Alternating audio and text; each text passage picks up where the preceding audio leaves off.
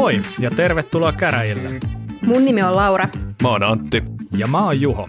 Tänään on tarjolla ajankohtaista kyberiä melkein suomen kielellä. Seuraa meitä myös sosiaalisessa mediassa ja pysyt ajan tasalla tulevista episoodeista. Tämä on Turvakäräjät. Ja taas viikon paras päivä maanantai. Koittaa kello 6.07, kun tämä podcast kilahtaa sinun puhelimeesi ja siivittää sinut taas toivottavasti vielä aurinkoisen työviikkoon, koska kesälomakausi on ehkä jo joillain käynnissä, mutta ei minulla. Ja tota, semmoista. Taas on viikko mennyt ja, ja tota, tässä itse asiassa juuri ennen kuin painettiin rek-nappia, niin keskusteltiin asiallisesta ravitsemuksesta ja sen vaikutuksesta hyvinvointiin. Ja tota, haluatko Laura kertoa sun kuulumiset ja kerro mitä sä oot syönyt tänään? Ei kauhean, katsotaan, jos mä pystyn nyt mitään pokaan. Alkoi ei, niin, ei tarvi. Te aloitte heittää niin taas tota, hyvää läppää vaan olemassaololla. niin tota, joo, ei mä söin tota pussillisen sipsejä tänään tämmöisen ranch mix. Nämä on näitä tällaisia, mistä nämä on tehty, jostain kikerneistä tai jostain, että Okei, okay, semmoista terveellistä No niin, siinä kaikille viikokkaiden hakkerin alueille vinkki. Jos Terveellisiä haluat, sipsejä, joo. Kyllä, kyllä. Jos haluat, haluat päästä niin kuin huippuhakkerointikuntoon, niin lounas ja päivällinen pussi sipsejä. kyllä. Mitä sulle muuten kuuluu? Oi voi. Mitä sulle muuten kuuluu? Että tota, kuuleeko mitään? Joo, tota, Sori, mä kerään nyt itse. Niitä on ollut vähän Okei, okay, no kerää ra- rankka viikko. Ei, tota, mitäs mulle niin kuuluu? Varmaan. Miksi miksi on paha olo? Miksi, miksi niinku oksettaa vähän? Joo, en, varmaan ollut niin rankka viikko. joka, joka päivä pussi sipsejä. niin. Joo, en Vähän huono olo. Mä en tiedä mikä. Siis Miten on näin huono? Miksi minulla on paha olo silleen? Tässä on vielä kaksi tämmöistä niin ääriolosuhdetta. Ehkä että mä kävin tässä oliko se torstaina, kun meillä on tuolla meidän niin kuin, toimistolla sali, niin mä kävin siellä. Sitten sen jälkeen mä söin vaan...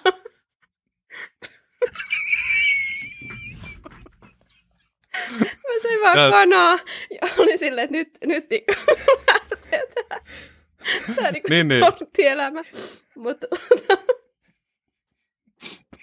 No siinä usein käy jo. Mä, mä oon itsekin, itsekin joskus ajatellut, että tota, nyt mä alan vähän vähentää kaloreita ja pudottaa painoa, mutta sitten tulee perjantai ja silleen, lähde terassille.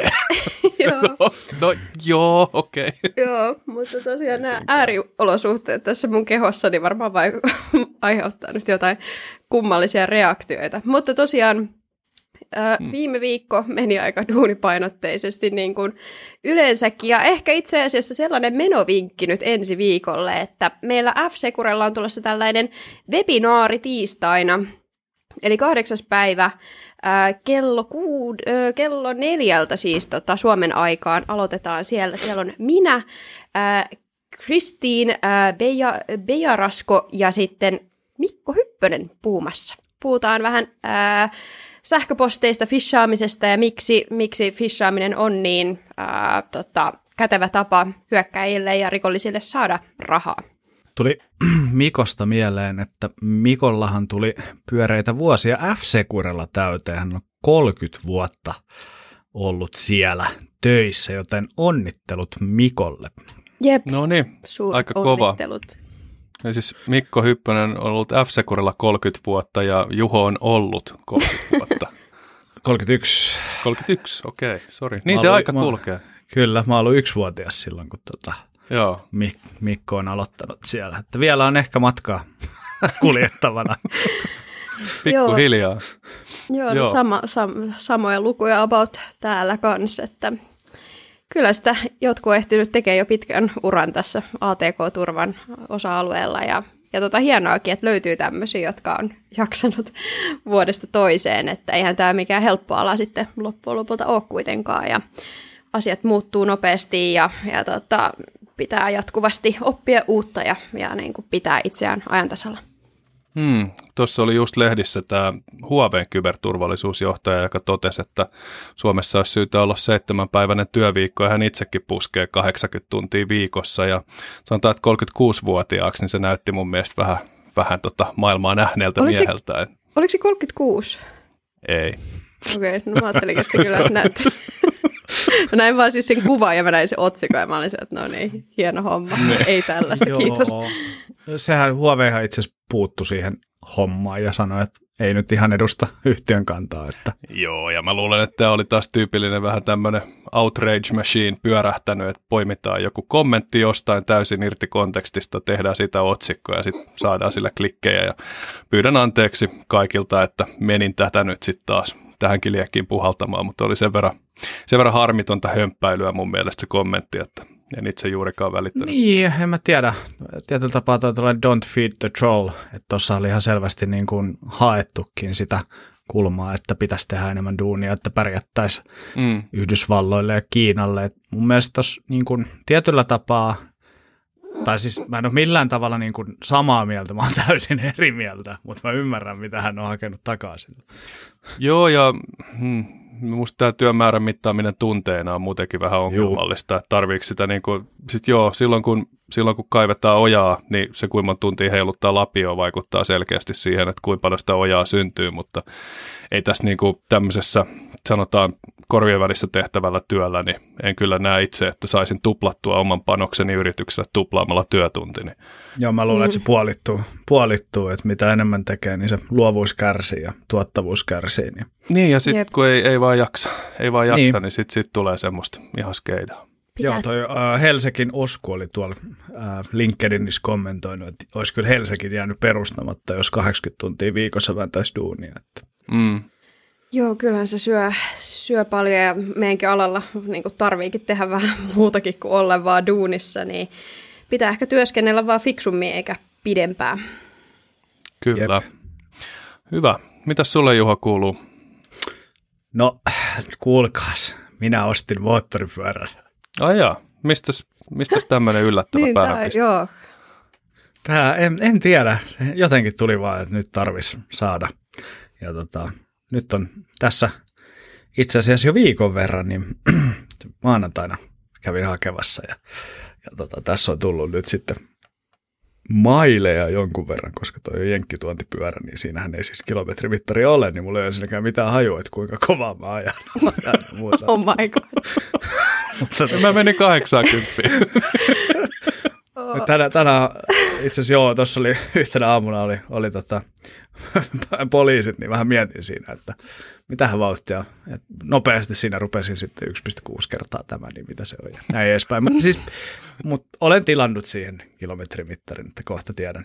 Joo. Eikö noissa ole se klassinen, että, että se ajaminen menee ihan hyvin, mutta sitten kun sä käännyt siihen kotipihaan, niin sä kaadut siinä ja murrat jonkun sun lonkan tyyliin ja niin, se on varmaan se 50 plus ongelma. Mä en tiedä, en tiedä että tota, mä en tiedä, lonkat on varmaan vähän kestävämmät, mutta tota, mm. jos mä, mut, mut en tiedä, mutta siis ihan hyvin, hyvin on mennyt ja jatketaan harjoituksia, että ihan varovasti aloitellaan nyt ja opetellaan no niin. Harley Davidsonin kanssa elämistä. Mutta tota, mulla itse asiassa alkoi isyysvapaakin tässä, että me jäin nyt pariksi kuukaudeksi pois töistä – ja tota, menen kyllä itse asiassa kesäkuussa pariksi päiväksi tuossa loppu, loppupuolella käymään töissä, ihan tekemään töitä siis, ja, ja tota, sitten jatkan, mutta on varmaan vähän erilainen kesä, kesä nyt sitten, kun viettää lasten kanssa, eikä, eikä sitten ATK parissa. Tietysti varmaan osan päivästä, ja illat ainakin tuun siellä ATK-maailmassa myös viettämään. Jännä nähdä, kuin miehen käy. No niin, onneksi olkoon. Hieno homma, että se on mukava, se, että kun usein sanotaan, että lapset on pieniä vaan kerran, niin mä en tiedä sanotaanko se niin kuin helpottuneesti vai peloissaan, että musta siinä on mm. puolensa ja puolensa. Ja aika kultaa varmasti muistut, että mm. varmaan vuoden päästä jo mietin, että olisipa kahden kuukauden kesäloma niin, kyllä. lasten kanssa. Mutta mm. joo, ei siitä sen enempää, mutta tällaista tänään. Joo, kiva. Mitäs sulle Antti?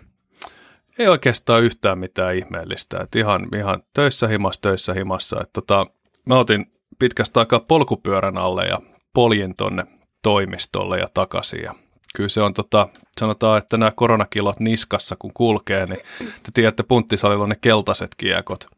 Mm. Ja mulla on semmoinen aina messissä tuossa ja se, se kyllä huomasi siellä ylämäessä ja ei ikävä kyllä huomannut kovin paljon alamäessä, mutta tota, pitää ottaa tavaksi. Nyt on ainakin reitti skautattu ja mankelikondiksessa ja tiedän, tiedän mistä mennään ja minne, niin jos, jos saisi nyt tavaksi käydä siellä toimistolla vaikka kerran pari viikossa, kun on rokotuksetkin kohtaan molemmat jo, niin se ehkä siitä sitten.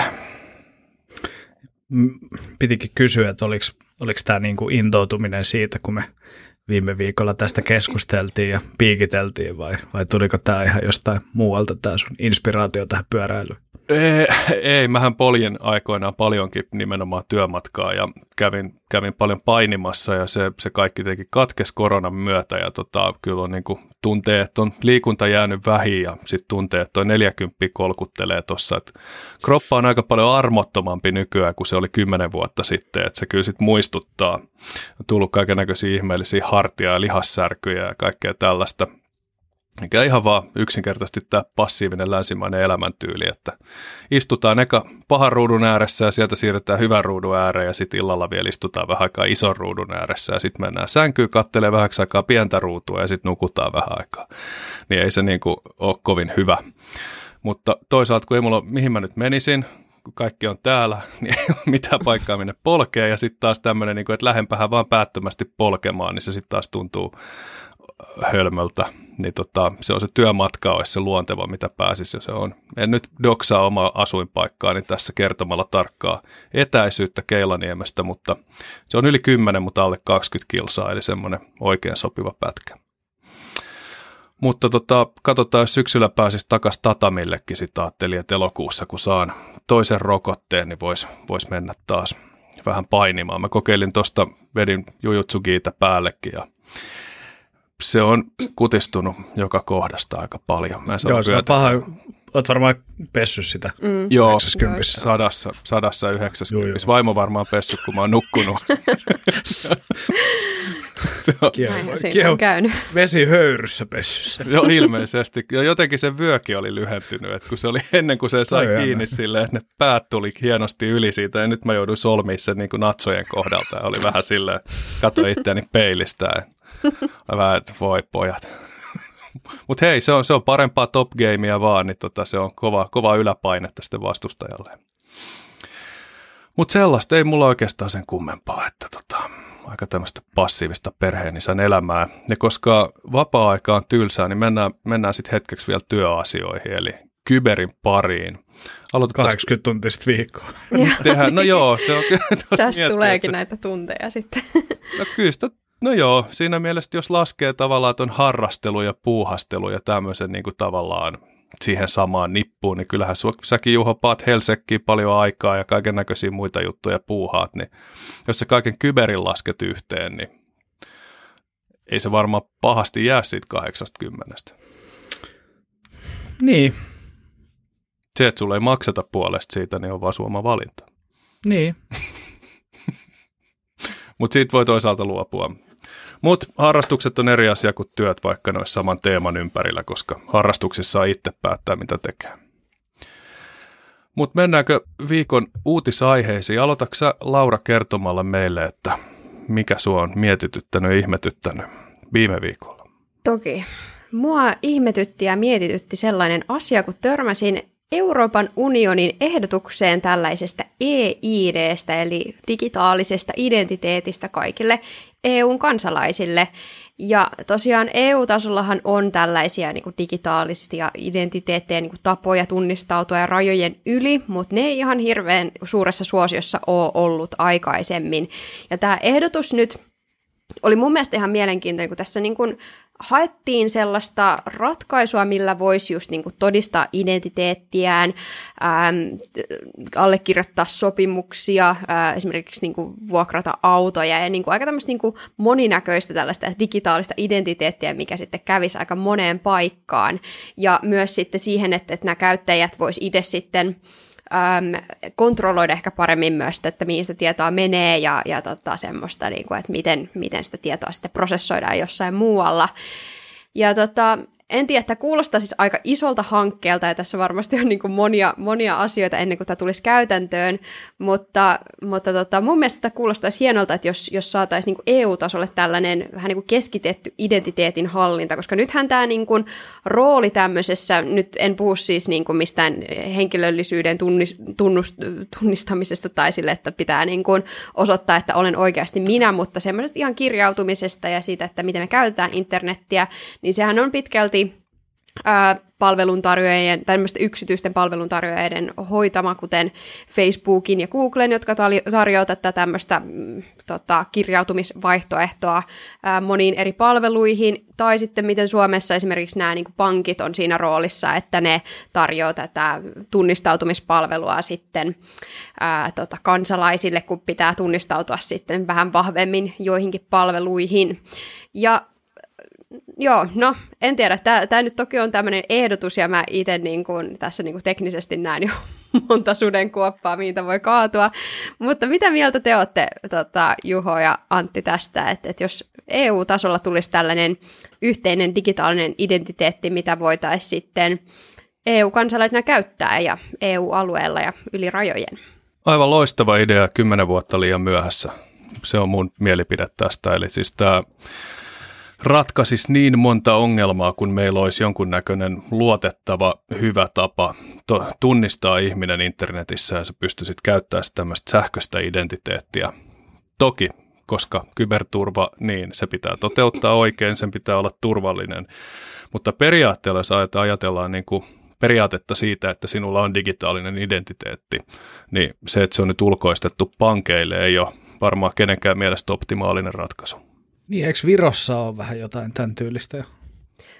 Mun käsittääkseni siellä, mä en tiedä mitä kaikkea se kattaa tällä hetkellä, mutta tosiaan siis onhan EU-tasolla oli se, onko se nyt EIDAS vai mikä se olikaan se nimi ää, tälle tämmöiselle identiteettipalvelulle, mutta tosiaan se ei ole ollut hirveän isosti käytössä, ei ainakaan niin kuin näkynyt ää, mun omassa elämässäni mitenkään. Et ehkä tässä on myös semmoisia niin käyttöönottohaasteita sitten, että jos tällainen palvelu aleta, tai tämmöistä palvelua aletaan tekemään, että miten se saadaan kaikkien tietoisuuteen ja semmoiseen niin kuin asemaan, että jengi alkaisi oikeasti käyttämään sitä ja alkaisi käyttää sitä niin kuin ihan EU-laajuisesti, että ei vaan joku yksi maa jossain, vaan että kaikki tietäisi, että tällainen vaihtoehto on olemassa. Ja sitten siinä tulee toki nämä niin kuin, äm, yksityiset palveluntarjoajat, joiden pitää sitten toki niin kuin pystyä integroitumaan tähän tai niin kuin tarjota sitä mahdollisuutta integroitua. Ja varmaan siihen sitten taustalla jotain lobbaamista ja tämmöistä niin kuin tarvii, tai niin kuin veikkaan, että tapahtuu aktiivisesti. Mutta joo, Onhan tämä aika tämmöinen niin kaunis idea. Ja tosiaan siinä niin kuin aikaisemmissa vedoksissa nyt muistelin, mitä luin tuosta, niin, niin tota, oli yksi ongelma just se, että, että se ei ollut esimerkiksi hirveän mobiiliyhteen sopiva. Ja tässä niin kuin aloitteessa, tai tässä niin kuin, ei aloitteessa, mutta ehdotuksessa oli just se keskiössä, että tämä pitäisi olla nimenomaan mobiiliyhteen sopiva, että sulla olisi joku mobiiliaplikaatio tai joku tällainen sitten ilmeisesti tätä varten. Joo, tämä EIDAS liittyy enemmänkin niin sähköiseen allekirjoittamiseen ja validointiin ja leimaamiseen, että se ei ollut niinkään semmoinen sähköinen identiteetti, mikä tämä, tämä nyt ilmeisesti olisi, eli tämmöinen yleiskäyttöinen sähköinen identiteetti. Ja mä luulen, että aika iso osa internetin ikävistä lieveilmiöistä pystyttäisiin kontrolloimaan sillä, että esimerkiksi jotkut palvelut joutuisivat tunnistamaan asiakkaansa esimerkiksi, no tämä on tietenkin taas tämmöinen kaksipiippunen miekka, että, että onko tämä hyvä vai huono asia, mutta esimerkiksi jos Twitterissä edellytetään, että voit olla nimimerkillä ja voit olla kasvottomasti, mutta joudut tunnistautumaan vahvasti sähköisesti mm. ennen kuin saat tilin, niin se olisi varmaan aika paljon miellyttävämpi ja ystävällisempi paikka. Mutta oliko tässä nyt tarkoitus nimenomaan toi, vai nimenomaan just tämä, mistä niinku, eli, eli tämä niinku sähköinen tunnistaminen, henkilön tunnistaminen, ei niinkään niinku noihin somepalveluihin tai muihin, vaan nimenomaan esimerkiksi allekirjoitusverkossa, koska DVVllähän on jo kansalaisvarmenne, liittyy tähän EIDASiin nimenomaan, eli kansalaisvarmenne. Eli, eli tota, luen nyt suoraan DVVn sivuilta, että poliisin myöntämässä henkilökortissa on DVVn kansalaisvarmenne, jonka avulla henkilö voidaan luotettavasti tunnistaa sähköisessä asioinnissa. Niin toi, niin toi sähköinen asiointi tuossa tarkoittanee nimenomaan tällaisia vahvaa tunnistautumista vaativia asioita. Uh, siitä mä en ole ihan varma, että miten tämä nyt sitten, jos tämä ehdotus nyt käy toteen, että mitä kaikkea se tulee kattaa, mutta tuolla oli kyllä mainittu, että yksityiset tahot vois myös käyttää. Sitten mä luin, ää, TechCrunch oli kirjoittanut kanssa aiheesta, niin siellä, no TechCrunch tykkää paljon puhua Facebookista ja näistä, niin siellä oli otettu esimerkiksi, esimerkiksi se, että et voisi niin kuin välttää sen, että ei vaikka Facebook-kirjautumista käyttäisi, vaan käyttäisi tätä. Mutta toki sitten se todellisuus ja mitä sitten tulisi tapahtumaan on varmaan ää, niin kuin paljon siitä kiinni, että miten se saadaan ää, tehtyä ja, ja tota, integroitua eri paikkoihin. No nyt mulla on mielipide. Mä en kyllä haluaisi, että välttämättä niin kuin someihin olisi tällaista vahvaa autentikointia. Mä niin kuin näen, että mikä siinä on se idea. Idea, että eikö se vähän syö sitä internetin niin kuin kredi, kredi, Joo, no niin. Uskottavuutta. Kyllä. Uh, no, Mut, mä, tota, mä opponoin tapa... tota, koska mun mielestä nimenomaan nämä botit ja mielipidevaikuttaminen, tämä anonyymi möykkääminen ja kiusaaminen ja maalittaminen ja kaikki tämä syö sitä uskottavuutta paljon enemmän kuin se, että sä et voi sinne luoda anonyymiä tiliä. Se on tietenkin palvelukohtaista, että sehän on sitten markkinatalous, joka määrittelee, että haluatko ihmiset käyttää sellaista palvelua, mihin pitää vahvasti tunnistautua. En mäkään sitä mm. säätäisi mitenkään lailla pakolliseksi. Mm. Väittäisin, että Facebookihan haluaa lähtökohtaisesti, että ihmiset on siellä omilla tiedoillaan, ja jos niillä olisi joku yleinen luotettava tapa esimerkiksi EU-alueella varmistaa, että se ihminen on, kuka se sanoo olevansa, niin se olisi varmaan vaan niin kuin vahvistaa sitä, koska omilla kasvoillaan ihminen on aina ko- kohteliaampi kuin anonyymisti, ja varsinkin kun ne kasvot on lyöntietäisyydellä, niin ihmiset on vielä kohteliaampia. No sitten taas tämä kolikon kääntöpuoli, että sittenhän pystytään vahvemmin niin kuin markkinointi liittämään sun identiteettiin esimerkiksi, mm. mit, mitä mä en halua. Niin, se on totta. Siinä on, siinä on plussat ja miinuksensa, että vaikea sanoa, mikä siinä olisi sitten se oikea nettohyöty. Mm, kyllä. Mm. Et, mutta tota, sinänsä ajatuksena hyvä, että tämmöinen mahdollisuus on olemassa, koska ei tämmöistä tekniikkaa nyt edes EU-tasolla tällä hetkellä ole. Mutta siis nimenomaan mä niin näkisin, että tässä olisi paljon ää, niin kuin mahdollisuuksia korvaamaan esimerkiksi tällainen niin kuin hetulla tehtävät asiat, eli, eli tätä käytettäisiin tätä varmennetta korvaamaan se, Mm. Se ja nimenomaan niin, että se pystyisi tekemään esimerkiksi puhelun aikana, jos pankin kanssa asioidaan tai minkä tahansa asian kanssa tai otetaan luottoja verkossa, käytetään esimerkiksi Klarnaa, mihin ri- tälläkin hetkellä mun käsittääkseni riittää henkilöturvatunnus. Niin to- henkilötunnus. No niin. Henkilöturvatunnus. mutta tota, mutta tota, joka tapauksessa, niin, ää, mutta mä näkisin, niin kuin, että tuossa olisi niin kuin henkilötunnuksen tappaja niin kuin mahdollinen mm. luoda tunnistautumisen. Ja mä luulen, että se on nimenomaan se ensisijainen asia, mitä tuolla haetaankin, koska tuossa just mainittiin noita niin kuin lainan ottamista ja, ja niin kuin asiakirjojen allekirjoittamista ja käsittelyä. Öm, mutta tota, ehkä se niin kuin sivuvaikutus siinä sitten olisi. En, mä en tiedä, että mi, mi, mihin toi TechCrunch sitten perusti ton, koska mä itse, tota, kun mä luin tota ehdotusta, ää, tuolta Euroopan unionin sivulta, niin sieltä sain enemmän sen käsityksen nimenomaan, että tämä olisi tätä vahvaa tunnistautumista, mutta en tiedä. Onhan tuossa puolensa ja puolensa, että et nyt se niinku henkilörekisteri kerääntyy sinne Facebookille ja sitten se henkilörekisteri kerääntyisi jonnekin muualle sitten sen jälkeen, jos, jos tuollaista niinku tehtäisiin, mutta vaikeat juttu. Saa nähdä, että miten tämä edistyy ja mielenkiinnolla ainakin itse seuraan, että tuleeko tästä, tästä mitään. Että tämä nyt ei varmaan ole mikään yhden yöprojekti, että tässä saa muutaman vuoden taas sitten vierähtämään ihan jo siinä mm, tota, lainsäädännössä ja speksaamisessa ja sitten että löydetään jotkut tekijätkin tämmöiselle Mä luulen, että on viikonloppu hackathoni, että se on vaan niin. sipsipussit kouraa ja aletaan vääntämään. Ei enää sipsiäkin. Mutta siitä saattaa tulla jopa parempi sillä tavalla. Jep, joo. mutta joo, ehkä mä siirryn tästä aiheesta seuraavaan, mikä ehkä, no en tiedä onko kevennys, mutta koitetaan. Tämä CD Projekt Red, josta puhuttiin tuossa äh, jokunen jakso sitten tuossa vuoden alussa. Äh, Tämä on tosiaan tämmöinen pelitalo, joka on tehnyt muun muassa Witcherin ja Cyberpunkin ja, ja muita pelejä, niin heihin kohdistui tällainen äh, kiristyshaittaohjelma, hyökkäys, tällaisen Hello Kitty kiristys rikollisjengin toimesta, jotka sitten ää, tosiaan ransuttivat ympäristön ja varastivat ää, muun muassa pelimoottorin lähdekoodia ää, ja jotain tämmöistä henkilöstöön liittyvää tietoa. Ja tosiaan semmoinen nopea historia tsekkaus tässä, että tosiaan tähän hyökkäykseen tämä CD-projekt Red sanoi No Way Jose, että emme maksa mitään ja, ja saatte pitää tunkinne ja me palautimme jo kaikki työasemamme ja serverimme varmuuskopioista. Ja sen jälkeen tämä Hello Kitty ryhtyi kauppaamaan näitä kaikkia tietoja, mitä oli täältä CD Projekt Rediltä repinyt ulos, tämmöistä pientä summaa kuin yhtä miljoonaa dollaria vasten tuolla internetissä. Ja väittivät sitten hetken päästä, kun olivat pistäneet tämän myyntiin, että niin kuin ostaja on löytynyt ja, ja tota, ottivat sitten tämän tämän tota, lähdekoodin pois sieltä, sieltä myynnistä. No nyt sitten ilmeisesti tuossa jokunen kuukausi sitten kuitenkin nämä SDK, eli tässä niin kun oli tosiaan tämä lähdekoodi, niin siinä oli tämän niin kun, ää, Witcheriin liittyvän sivu- tai tämmöisen oheispelin lähdekoodia ja sitten tämän heidän pelimoottorinsa lähdekoodia ja sitten ilmeisesti näitä niin SDKoita, ää, mitä, mitä niin kuin pleikkaa neloseen ja vitoseen ja Switchiin ja Xboxiin ää, devaajille jaetaan, eli että minkä, mitä voi käyttää sitten, kun koodaa pelejä näille alustoille, niin, niin tota, tämmöisiä apuohjelmistoja, eli software development kitsejä. Niin näitä nyt on sitten kaupattu tuolla ää, internetissä, ja tämä oli tämmöisessä Onion osoitteessa, joka itse asiassa nyt ei ole enää olemassa, mutta tästä näitä niin myytiin tämmöisellä ää, hyvän tekeväisyysverokkeella, että antakaa 10 dollaria tai sitä vastaavaa niin kuin hyvän tekeväisyyteen, niin saatte sitten tämän zippitiedostoon salasanan, jolla saatte auki tämän tämän tiedoston.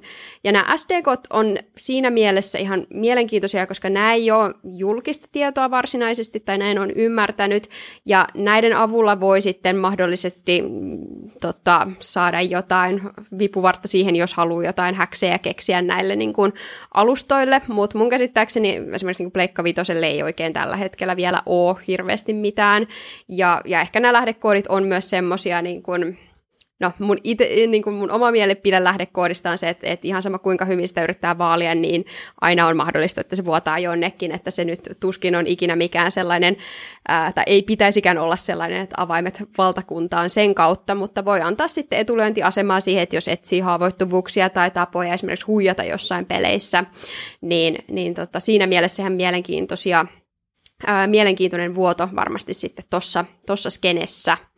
Mutta joo, sellainen päivitys tuohon uutiseen. En tiedä, herättääkö teillä jotain fiiliksiä? En tiedä, mitä sanoa. tuota, no niin, ei sitten. joo, olen tyytyväinen, ettei me kaupaksi tämä kama ja aika, aika tolkuttomia hintapyyntöjä. En tiedä sitten, että miksi kukaan näistä maksaisi. Ihan, ihan hyvä kysymys, että ehkä noin SDK, joo, mutta varmaan ne nyt on ollut vuotanut aika monestakin paikasta. Mm.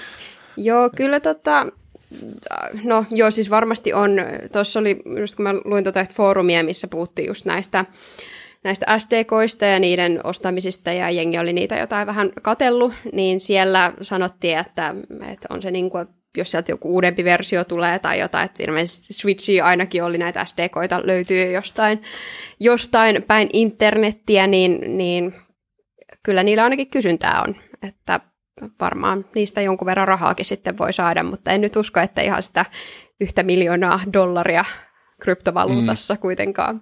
Joo, enpä minäkään. Hyvä, että teemme kaupaksi ja toivotaan, että tai siis tykkään tuosta asenteesta, että me ei makseta teille yhtään mitään. Ja sitten jos vuotaa, niin vuotaa. Ja sitten se on niinku kaikista paras, jos rikollisetkin jää sitten nuolemaan näppejään tämmöisen hirvittävän yrityksen jälkeen. Jep.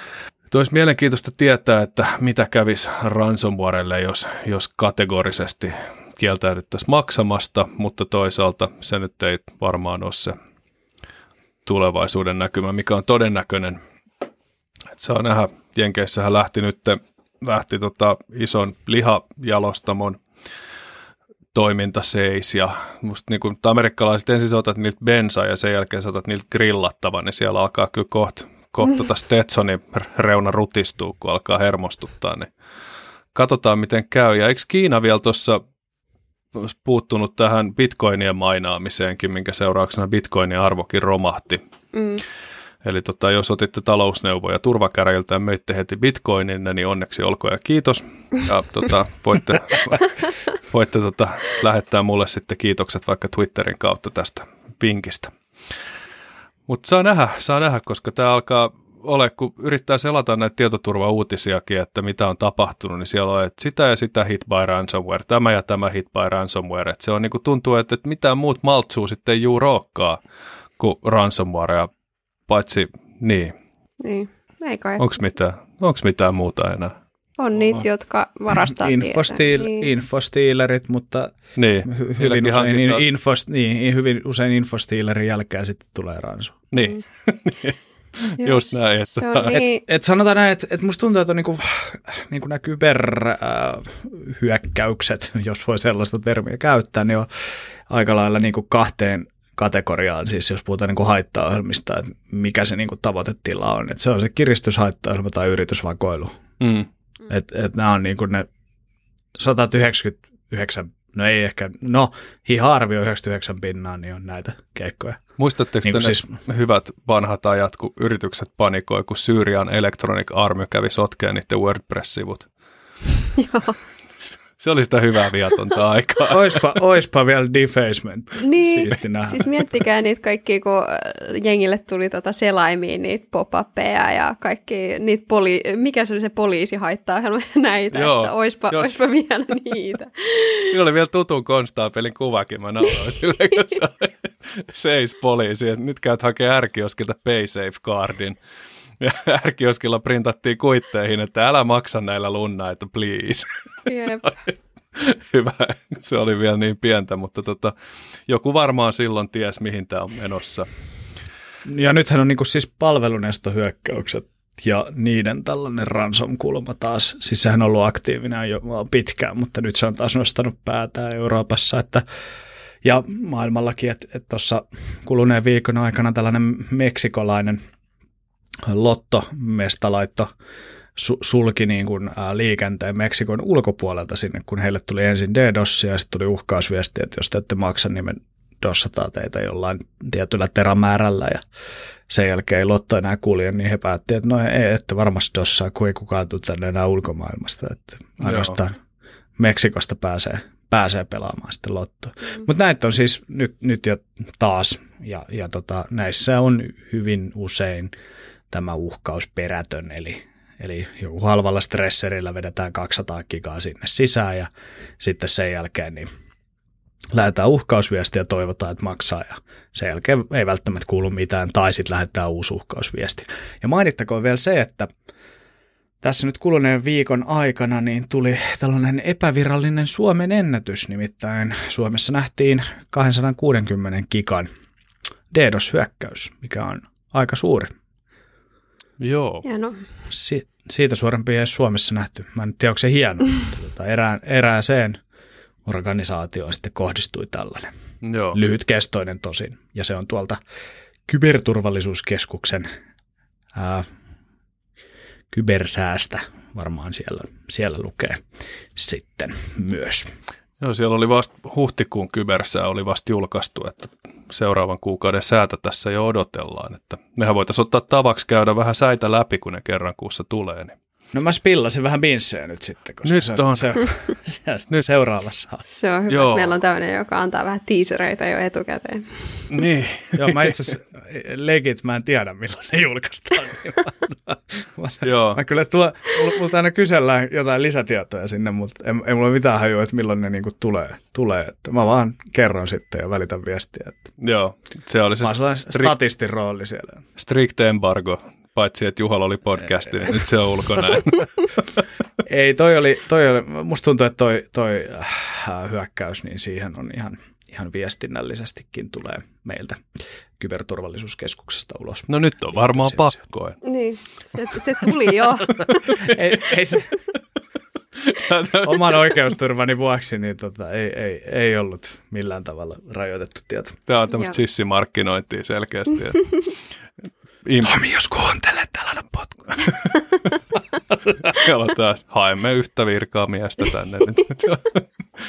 Joo. Meillä on muuten virkoja auki. Joo. Joo, mä sain palkattua DFR-tiimiin taas uusia, uusia kykyjä tähän näin näiden luopioiden tilalle, jotka luikki häntä koipien välissä muualle, kun ei kestänyt kovaa menoa, niin sain tuosta uusia, uusia tyyppejä. En katso sua Juho nyt ollenkaan. Mutta Ei me ei jaksettu 80 tunnin työviikko. Sitähän se puskettiin. Kyllä. Anti-haastattelu. joo, joo, se oli minä. joo, Huawei kyberturvallisuusjohtaja. Joo. No niin, mennään asiaan. Meidän kuuntelijat alkaa painaa pauseen ja ihmettelee, että mikä noin turpoi vaivaa. Mä voidaan sen verran paljastaa, että tätä nauhoitetaan perjantaina tätä jaksoa, koska Juhola alkaa isyysvapaa ja se vaimo tietenkin heti pakenee paikalta ja se on lasten kanssa koko viikonlopun yksin. Niin oli pakko nauhoittaa nyt ja se ehkä kuuluu ja näkyy tässä, että tota, on pitkä viikko takana ja ei ole päästy vielä viikonloppuun huilaan välissä. Mutta oliko sulla Juho jotain uutisiakin? Ei mulla mitään uutisia olisi. Ne olisi. Tota, Flubot rantautui Suomeen. Tämä on surullinen uutinen. Flu, eli, eli siis Flubot, tai kuten Iltalehden Janiko Kemppi veisteli, niin Flunssabotti rantautui Suomeen. Nyt mun ei tarvinnut tehdä tätä suomennosta, vaan joku muu teki se mun puolesta. Tähän, tähän hyvä. Ja tota, sinänsä tässä ei ole niinku mikään yllätys, että tämä tuli Suomeen, koska tämä on ollut niinku tämän kevään aikana niin todella aktiivinen Euroopassa ja vaivannut monia operaattoreita ja, ja, ja tavallisia ihmisiä ja ketä tahansa – ja tota, mikä tämä sitten on, niin tämä Flunssabotti on Android-haittaohjelma, joka käytännössä sitten levittää itse itseään tekstiviestin avulla uhrien matkapuhelimesta eteenpäin. Nopea kysymys. Saako tämän iPhoneille? Ei, ei saa. Okei, okay, no joo. Saisit halunnut. Noisin. Mutta ehkä se voi kääntää. Mutta tota, ja, ja miten tämä siis tämä leviäminen tapahtuu, niin käytännössä tämä tapahtuu niin, että kun tällaisen Flubotin tai Flunssabotin sinne puhelimeen menee asentamaan, niin se rupeaa sieltä sitten lähettämään tekstiviestejä sadoille tai jopa tuhansille vastaanottajille. Ja tämä viesti on siis tällainen paketin saapumisilmoitus, mutta se ei ole postin nimissä, vaan se on jonkun tällaisen kuriripalvelun, kuten FedEx, DHL, Post, Nord, YMS nimissä ja ohjaa sivustolle, joka erehdyttävästi näyttää näiden edellä mainittujen toimijoiden sivustolta. Ja siellä sivustolla sitten neuvotaan lataamaan ää, tällainen sovellus, että pystyy seuraamaan tilausta, ja se ladattava sovellus on nyt sitten nimenomaan tämä Flubot. Ja vaikka niin kuin tämä leviäminen on vähän tällainen matomainen, eli se itse lähettää niitä tekstiviestejä, niin, niin varsinaisesti ei ole tällaista madosta tai vormista kyse, koska se asentaminen vaatii sitten käyttäjältä toimenpiteitä, eli käytännössä sen sovelluksen asentamisen. Ja se, että tämä vaan lähettäisi itse itseään eteenpäin, niin ei tietenkään ole se sen tarkoitusperä, vaan kyseessä on tällainen Android äh, pankkitrojalainen käytännössä. Ja tämä äh, Flunssabotti sitten varastaa käyttäjän kirjautumistietoja.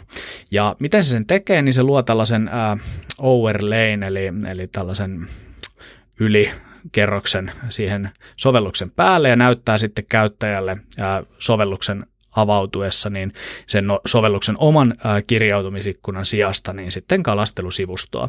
Ja jos se saa näitä tietoja kalasteltua, niin se lähettää sitten ne tänne Flunssabotin komentopalvelimelle.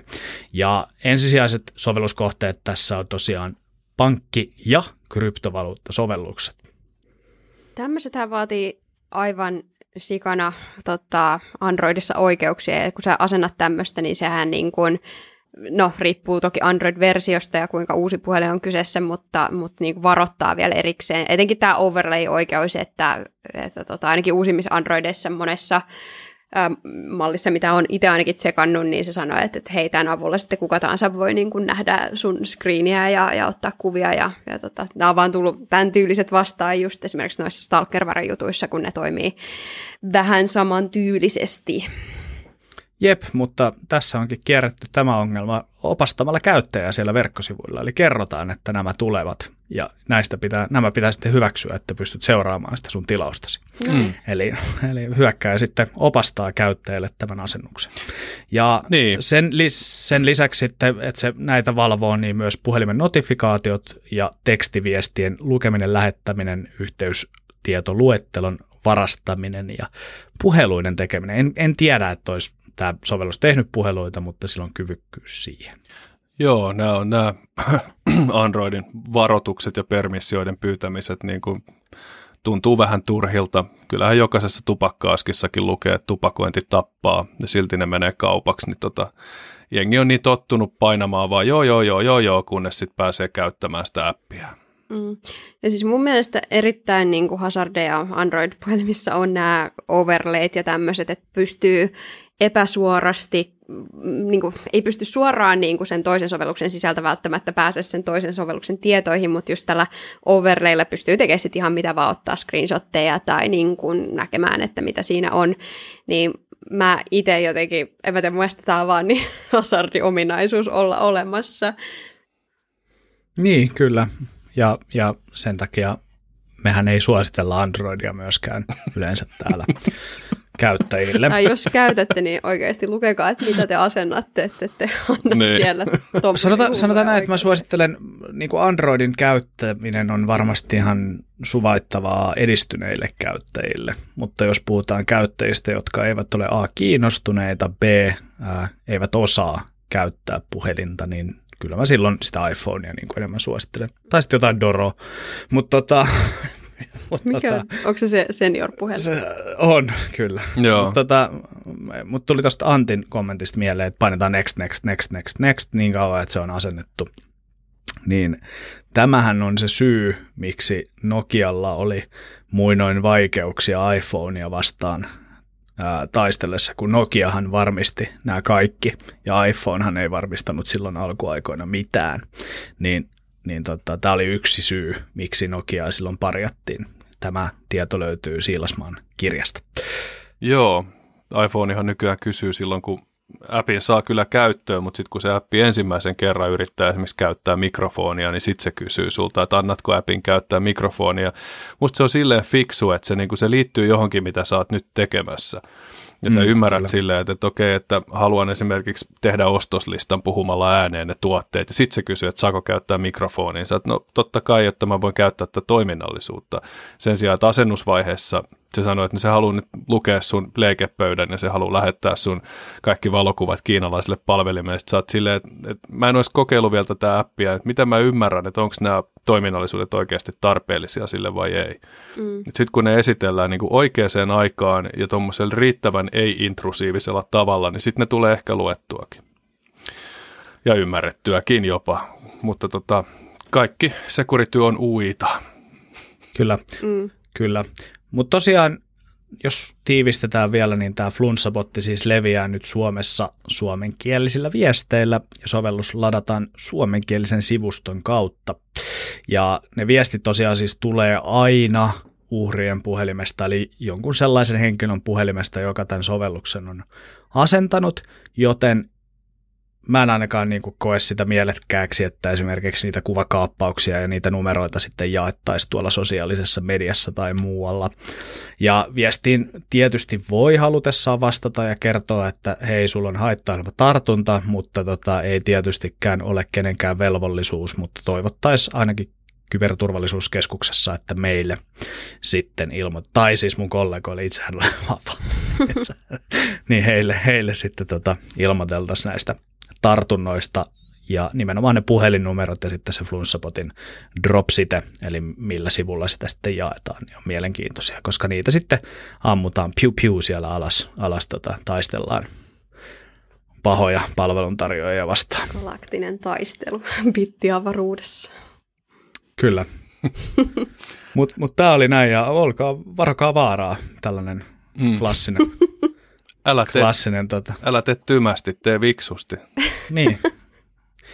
Älä ole tymä internetissä. Niin, kyllä. Juho, kuka vastaa Suomen kyberturvallisuudesta? No mä meinasin tämän saman kysymyksen kysyä itse asiassa teiltä. Mä ehdin koska tota, Sun pitää vastata. Tässä oli, äh, saanko mä pohjustaa? Et. Okei. Okay. No pohjusta nyt sitten. Joo, mähän kysyin tämän kysymyksen itse asiassa, sä vastasitkin tähän, että niksu, jos hinnasta sovitaan.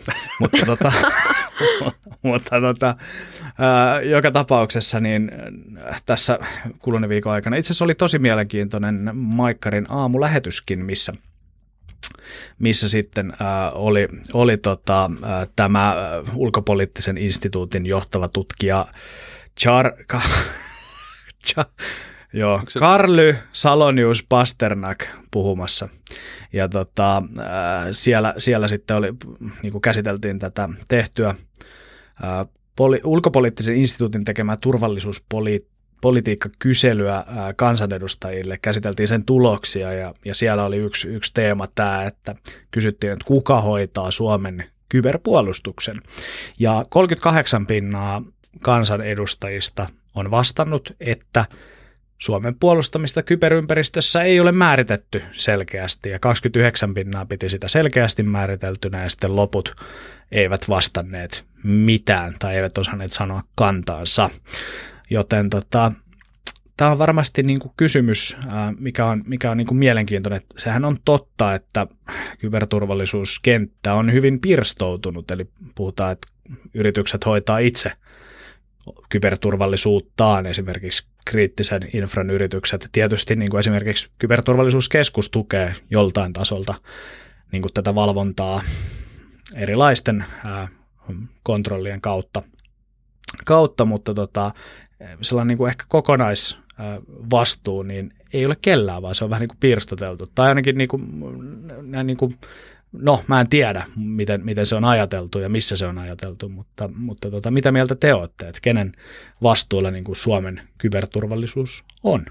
Niin no tos ehkä niin kuin päällimmäinen kysymys, mikä mulla herää just ehkä senkin takia, kun meillä on niin moni, tai siis meillä on yksityisiä tahoja, meillä on valtiollisia tahoja, jotka ylläpitää näitä järjestelmiä, että mikä on kyberisku, koska maanpuolustuksellisesti on helppo sanoa, että joku kävelee rajan yli sotilaiden kanssa ja no niin me ollaan, me, meihin hyökätään, mutta meihinhän kohdistuu jatkuvasti kyberiskuja ja me torjutaan niitä jatkuvasti. Ja, ja tota, tällä hetkellä se torjuminen on sitten No, tietyssä mielessä se saattaa olla reaktiivista tai sitten ennaltaehkäisevää, mutta esimerkiksi reaktiivisessa mielessä, että kun tulee se isku, sanotaan vaikka vastaamoon, niin kyllä siellä oli yksityisiä tahoja sitten jeesaamassa ja niin kuin valtiollisien tahojen kanssa yhdessä, että, että mikä on semmoinen, niin kuin, jos verrataan edes maanpuolustuksellisesti, niin tota, mikä on se niin kuin kyberisku, miltä me yritetään suojata tai että missä se raja menee. Niin, se on näin. Ja sitten toinen puoli se, että puhutaanko me sisäisestä vai ulkoisesta turvallisuudesta, koska Suomessa sisäisestä turvallisuudesta vastaa poliisi, mutta tota, tämä on vähän semmoinen, että, että eihän tästä kukaan sinänsä vastaa loppukädessä, että meillä olisi yksi lopullinen kybertsaari tai kyberkeisari. Jos semmoinen halutaan valita, niin aion kyllä hakea sitä paikkaa, mutta ihan vaan sen punaisen viitan takia. Mutta mä näkisin, että se, mikä tästä, millä tavalla tähän oikeasti vastataan, on se, että meillä on sekä julkinen sektori että yksityinen sektori verkostoituu ja tekee yhdessä töitä sen asian korjaamiseksi, koska emme voida sinänsä etsiä yhtä vastuullista ja sanoa sille, että hoidappa tämä kuntoon. Mä, mä oon hyvin pitkälle samaa mieltä, että yhteistyö on varmasti niin kuin avain voittoon, mutta mä ehkä perään kuuluttaisin niin kuin henkilökohtaisesti sitä, nimenomaan henkilökohtaisesti sitä, että tota, pitäisi niin kuin se kokonaiskuva tai kokonaisjohto pitäisi olla jossain kuitenkin, mm. Niin ainakin julkisen sektorin osalta. Tietysti yksityinen, yksityinen ei voi olla kenenkään ohjauksessa, mutta niin kuin siellä se yhteistyöverkosto painottuu ja sen pitäisi sitten liittyä tähän julkiseen sektoriin nimenomaan näiden yhteistyöverkkojen kautta. Mutta sitten julkisella niin. varmasti niin kuin pitäisi olla joku, niin kuin, joku, jolla on se kokonaiskuva niin kuin siitä, siitä kentästä – et tietysti niin kuin esimerkiksi kyberturvallisuuskeskus, niin kuin meidän tehtävät perustuu lakiin ja laissa sanotaan, että me vastataan niin kuin tilannekuvasta ja Suomen kyberturvallisuuden tilannekuvasta ja näin edespäin, niin sehän on niin kuin selvää, että niin kuin nämä on varmasti, mutta laissa ei sanota, että kyberturvallisuuskeskus tai, tai vastaa, vastaa Suomen kyberpuolustuksesta esimerkiksi. Mm. Mm. Kyllä, ja sitten sit, niinku, että et mikä on sitä sotilaallista kyberpuolustusta ja miten siihen suhtaudutaan. Ja siis ihan tästä niinku, näitä asioita ei varmaan ole edes määritelty sillä tasolla, että pystyttäisiin sanomaan, että milloin puhutaan sotilaallisesta kyberpuolustuksesta ja milloin se on niin kuin rikoksilta suojautumista. Ja siis meillähän totta kai vieraan valtion iskut huoltovarmuuskriittisen infrastruktuuriin niin koskettaa sitä yritystä, mikä hoitaa sitä asiaa, mikä on se HVK juttu. Sitten se koskettaa totta kai huoltovarmuuskeskusta, huoltovarmuuden vaarantumisen kautta ja valtion suvereniteettia ja kaikkea tämmöistä. Et ehkä tässä vaiheessa niin on sitä aika vaikea löytää, että kuka tätä sitten hoitaa. että kenen, kenen vastuulla on sitten päättää esimerkiksi niistä vastatoimista tai suojaustoimista.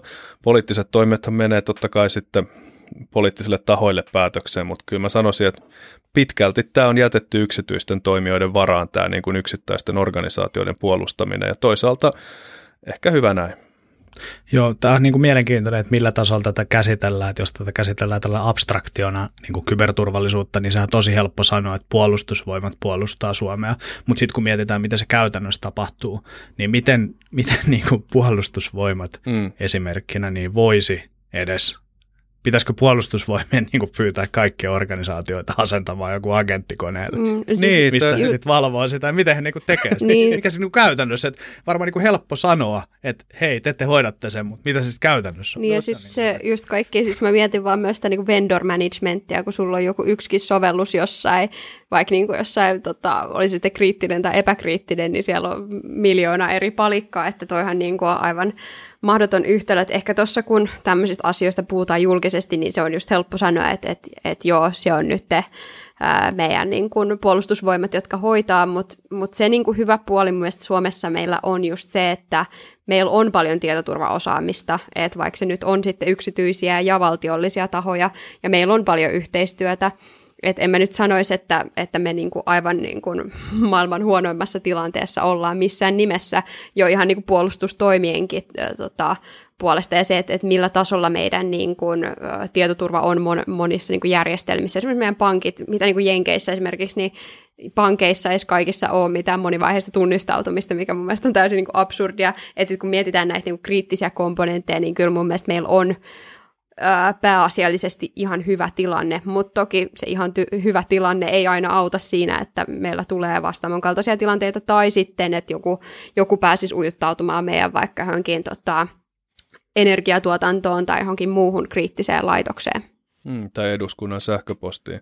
Mm. Ehkä se menee siihen jossain vaiheessa, että saadaan lukea iltasanomista, että venäläinen TCP-paketti on loukannut Suomen ilmatilaa ja se on tehty tunnistuslentoja sitten sen asian selvittämiseksi.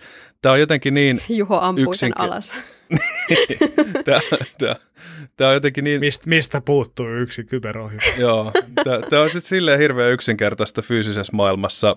Tämä niin kuin tämä no ei tietenkään ole yksinkertaista, mutta verrattuna tähän internettiin, että kun meillä on kuitenkin maahan metsään vedetty viiva, että on yli kun tullaan pyssykädessä, niin se on selvä homma, mutta sitten kun tota, sama tapahtuu verkossa, niin sitten siellä levitellään käsiä ja sanoo, että, että nämä tämmöiset nämä rikolliset on, että joskus ne tulee ja varastaa teidän tuotekehitystietoja. Ja silleen, että okei, joo. Ja sitten sit kun meillä on semmoisia maita, kuten Kiina, jotka härskisti tekee sitä kaikkialla jatkuvasti ja korvaa periaatteessa oman R&D-työnsä niin kuin vaan sumeilemattomalla teollisuusvakoilulla, niin on se aika hankala tilanne, että kenen vastuulla on sit siitä asiasta puolustautuminen. No yrityksillä itsellään ja mit, mitä ne sen tekee, no ne ostaa yksityisiltä palveluita. Ja eihän joku KTK voi alkaa suojaamaan koko Suomea, että teillä olisi joku sokki, mikä valvoo kaikkia suomalaisia yrityksiä. Niin, niin kyllä. En, niin, se on, ja sitten sit kun tässä on aina vaakakupissa, täytyy muistaa se, että, että hyvin useastikin niin kuin samatkin ihmiset pyyt, niin kuin vaativat sitä valvontaa ja, ja kybersuojaamista ja näin edespäin, jotka sitten taas peräänkuuluttavat yksityisyyden suojan niin kuin perään. Mm. Ja, ja siihen, että, että ei, ei niin kuin saa valvoa verkossa, niin valitettavaa on se, että jos halutaan kyberturvallisuutta valvoa, niin kyllä siinä niin kuin mukana on, on myös sitä niin kuin oikeaa liikennettä, että mm. ei ole mitään sellaista filtteriä, että tässä menee nyt niin kuin Lauran äh, TikTok-liikenne, mitä me ei haluta katsoa, ja, ja ah. sitten tässä menee Lauran puhelimesta TikTok, äh, TikTokin palvelimen C2-liikennettä, missä, missä sitten Lauraa valvotaan jonkun toisen toimesta. Että niin kuin, et, et ei ole sellaista niin kuin selvää, ja tämä on niin kuin haastava aihe, ja musta on kyllä ihan hyvä, että tästä keskustellaan, ja, ja tota, tietysti minä en ole sellaisessa asemassa, että voisin sanoa juuta tai jaata, mutta tota, toki haluan niin kuin tuoda sitä kulmaa esiin, että tämä ei ole helppo. Mm. Niin kuin. Ei missään nimessä ei just, mä oon samaa mieltä tuosta, että se anonymiteetti ja sitten se, että miten valvotaan, niin ne on, ne on vähän ristiriidassa keskenään, plus sitten jo se, että et, no, tämä esimerkiksi niin pilvipalveluissa on erittäin totta, että siellä sä voit valvoa ihan mitä vaan ja niin kuin, saada tie, niin kuin kaikesta jotain niin kuin infoa ulos, mutta se, että miten sä niin kuin, saat siitä sitten, että sä et vaan tukehdu siihen tiedon määrään ja oikeasti niin kuin, näet sieltä niitä relevantteja asioita, niin se on niin kuin, myös semmoinen iso tekninen ongelma, minkä kanssa mä ainakin mun asiakkaiden kanssa painin niin kuin, aika useastikin, et, et, ei, ei niinkään, koska sitä tietoa on helppo saada loppujen lopulta, mutta miten sä teet siitä tiedosta ymmärrettävää, niin on se vaikea, vaikeampi juttu. Joo, tämä on taas tullaan tähän turvallisuus- ja yksityisyyskysymykseen. Mulla tuli siitä mieleen semmoinen yleinen valituksen aihe, että kun poliisi kyttää syyttömiä ihmisiä ja se on niin kuin musta sinänsä aina hauskasti sanottu, koska kaikki epäilyt on syyttömiä, kunnes ne on tuomittu ja poliisi kyttää aina vaan epäiltyjä, niin kyllä, poliisi kyttää aina vaan syyttömiä ihmisiä. Niin vähän, vähän vastaava juttu, että, mut no joo, mutta yhteen vedettuna, niin en minä. kenen pitäisi vastata Suomen kyberturvallisuudesta, niin seuraava otsikko voisi olla, että turvakäräjätkin ymmällään. Niin, niin. tai seuraava otsikko voi olla, että niksu, kunhan hinnasta sovitaan. Niin, niin se, se on. Turvakäräjät Varmaan voi... FC Niin, joo, FC ja turvakäräjät voi sitten valvoa tätä koko operaatiota. Mm, ja KT, KTK voi, voi, jos tota laki sanoo, niin mutta, mutta se, siinä ei ole hinnasta kysymys enää sitten. Kyllä.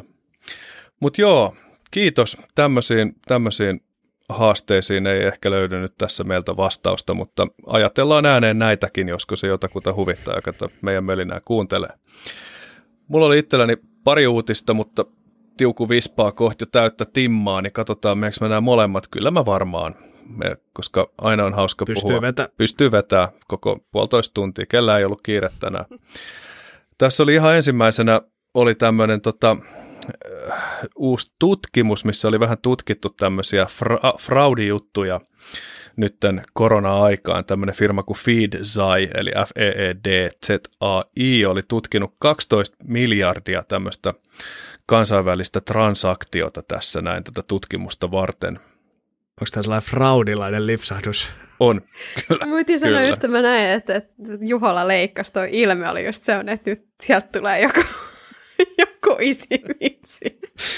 Joo, se on just tämä fra- fraudilainen itsahdus, että rikolliset tunkeutuivat äitiinsä, ei kun siis pankkiin. Joo, kiitos. Se on tosiaan perjantai, perjantai tänään, tämä menee sinne. Mistä Juho on tuosta mutellen nopea. Niin. Se on ihan hyvä. Mä luulen, että meidän pitäisi alkaa julkaisee tämä kolmena audioraitona tämä podcast, niin Juho voi aina laittaa mutelleen. Sitten vaan appista Trim Silences. Mutta tosiaan niin tota, tässä korona-aikaan niin on, on tämmöiset mobiili- ja kännykkäpohjaiset erilaiset fraudit lisääntynyt hirveästi. Ja 90 prosenttia tai yli 90 prosenttia tämmöisistä petoksista eli fraudeista on tapahtunut online eli verkossa, mikä ei ole yhtään yllättävää, koska nykyään siellä pyörii, pyörii oikeastaan kaikki. Se, mikä tässä pisti silmään, oli se, että oli tutkinut tätä asiaa, että Android-laitteilla näkyy 1,9 kertaa enemmän tämmöistä petoksellista toimintaa kuin iOS-laitteilla, vaikka Android-laitteista oli niin kuin näissä samplessa, mitä nämä katsoi, niin vain puolet siitä liikenteestä tuli Androidista ja loput iOSstä. Eli tästähän voidaan nopeasti laskea, että se on nelinkertainen se määrä Androidilla. Ja syynä on varmaan tämä tämmöinen asia, mistä Juhokin tuossa puhui, että niitä erilaisia haittaohjelmia, flunssabotteja ja sun muita – Androidin suunnittelusta johtuen siellä enemmän ilmestyy. Ja tässä raportissakin arvioitiin, että pointti on siinä varmaan, että Apple pitää tiukempia remmejä tuossa appikehittäjillään. Mutta ei, ei sinänsä mikään kovin ihmeellinen uutinen muuten, paitsi että oli taas kasvanut nämä petokset ja huijaukset aika paljon. Toinen mielenkiintoinen juttu oli se, että äh, kun näitä, näitä tämmöisiä erilaisia tapoja tehdä business email-kompromissia ja CEO-fraudia on, missä, missä puututaan siihen yrityksen rahaliikenteeseen, niin yksi vähän vähemmälle huomiolle jäänyt tapa huijata on se, että vaihdetaan työntekijöiden palkanmaksutietoja. Eli lähdetään hakkeroimaan sinne jonnekin tuonne niin palkanlaskentayrityksiin esimerkiksi uusia tilinumeroita tai muita. Ja Yhdysvalloissa pidätettiin tämmöinen nigerialainen Charles Onus, 34-vuotias, San Franciscossa, joka oli tota, syytettynä siitä, että hän oli yli 5000 tilin, tilin tietoja vaihdellut. Nyt Lauraa naurattaa toi nimi ihan selkeästi. Ei kun mä naurattaa Juhon naamat. Okei. Ai kiitos. Yritetään he selvitä tästä nyt kuitenkin.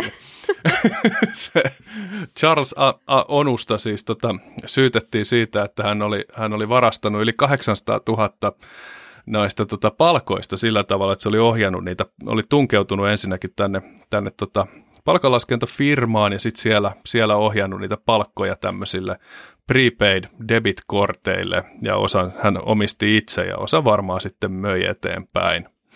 Ja aika ovellaa. Ja tässä oli käytetty tämmöistä niin kuin tunnusten tunkemishyökkäystä, eli credential stuffing attackia, joka käytännössä toimii niin, että otetaan tämmöisiä käyttäjätunnussalasana-listoja, jotka on vuotanut jostain muualta, ja yritetään niillä kirjautua sisään. Eli ei, ei sinänsä yritetä brute forcettaa niitä tunnareita, vaan luotetaan siihen, että ihmiset käyttää samaa salasanaa useammassa paikassa. Ja tätä credential spilling, eli se, että kun niitä vuotaa jostain niitä, niitä tota, tunnuksia, niin sitä voisi tietenkin kutsua vaikka tunnusten loiskautukseksi, mikä mahdollistaa sitten tunnusten tunkemishyökkäyksen.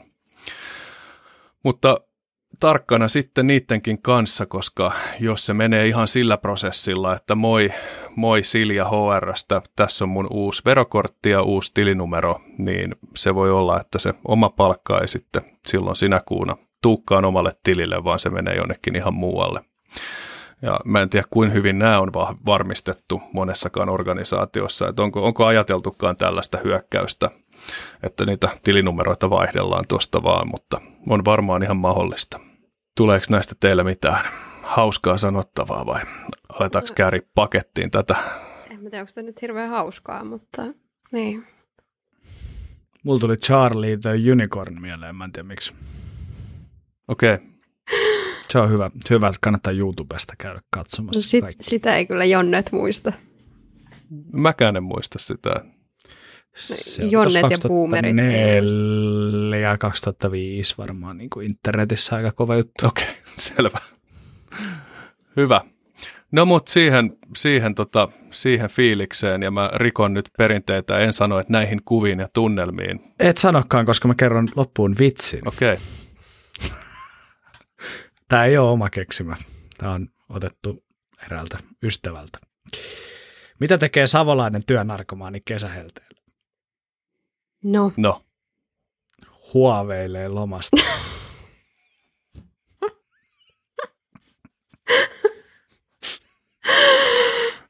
Joo. Tuo oli hyvä. Joo. Mutta näihin, näihin kuviin, näihin Joo. Joo, ja tota, tässä välissä sanoin, että voitte lopettaa seuraamaan meitä somessa, Twitterissä, Instagramissa, LinkedInissä ja Facebookissa. Me ei poistamassa tilit sieltä, niin ei tarvi edes. Se oli sitten turvakäräjä viimeinen jakso. Me ollaan se osu pohjaan nyt. nyt virallisesti hyvät jutut loppu. Että tätä on sitten lisää tarjolla. Mitään muuta ei ole tiedossa. Siis tämä Juha, Juhalla nyt, kun on tätä isyyslomaa tosiaan, niin musta tuntuu, että tämä on nimenomaan sitä, mitä Juho tulee tekemään pari viikkoa. No kun ei ole kyberkontenttia, niin pitää sitä omia juttuja kehitellä tässä. Kyllä. No mut hei, kiitos tästä rakkaat ystävät ja tota, olisikohan se viikonlopun aika nyt meillekin. Joo, kiitos ja anteeksi. Moi, joo, anteeksi, moi. anteeksi kovasti. Moikku. Tää, joo, mä en tiedä mitä, mikä meille tulee.